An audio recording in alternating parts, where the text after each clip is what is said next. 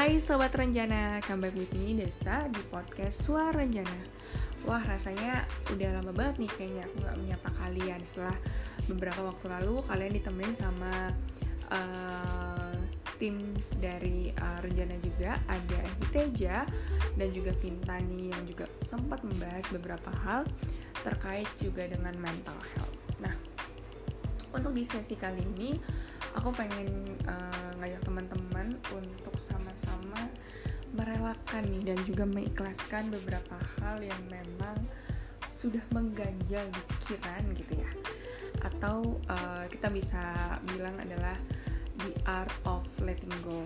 Nah, untuk uh, sesi uh, cocok kali ini aku pengen ngajak teman-teman juga untuk merefleksi tentang hal-hal yang mungkin tadinya pengen banget dilakukan, tapi karena corona, karena satu dan yang lain, ternyata teman-teman itu gak bisa nih untuk melakukan itu. Rasanya kesel udah pasti, rasanya gondok, pengen marah, ini itu. Coba deh kita pelan-pelan untuk kayak lepaskan gitu kan, dan juga tarik nafas, hembuskan gitu.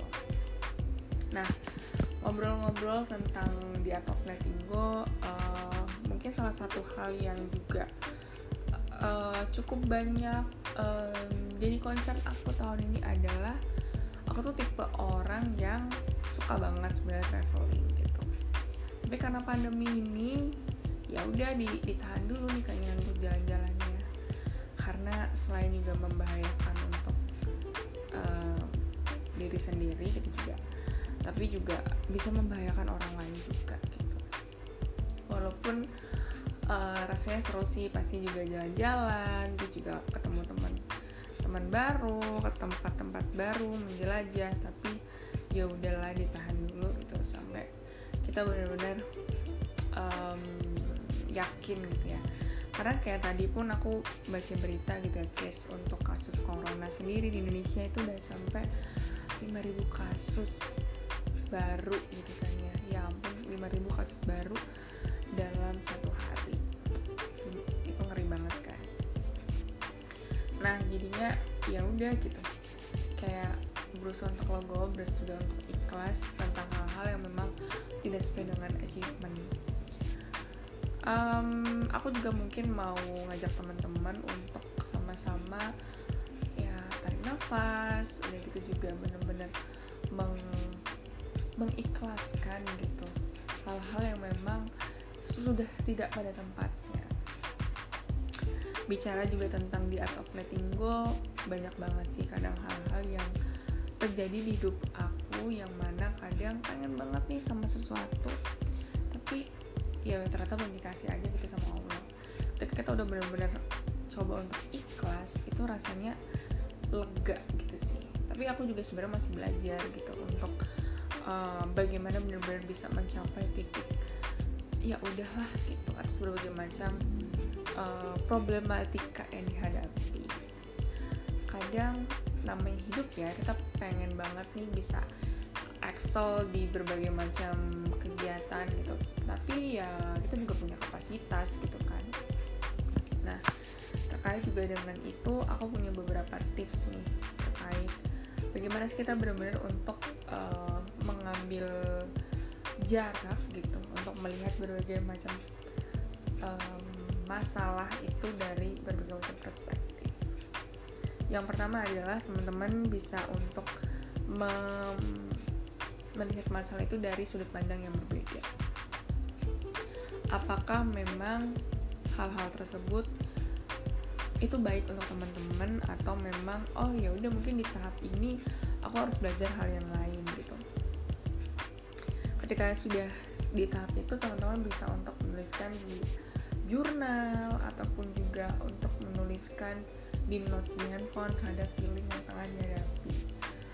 Um, mungkin kalau misalnya teman-teman abis uh, mengalami kejadian kayak putus ataupun juga mungkin kayak ditinggal semua orang gitu, ya kamu bisa juga sebenarnya untuk nulisin ke mereka, walaupun surat itu mungkin tidak akan pernah sampai. Ingat gak sih kayak film To the All Boys That I Loved Before, itu dia cerita, uh, dia menuliskan kan uh, hal-hal atau perasaan gitu yang dia suka sama cowok itu, walaupun akhirnya tuh suratnya waktu dia pengennya nggak nggak tersampaikan gitu. Tapi kayak um, itu bisa jadi satu terapi juga sebenarnya, walaupun kayak kamu nggak nggak bener-bener apa namanya uh, yakin gitu, misalnya kayak ya apakah surat ini akhirnya mau diberikan atau enggak gitu.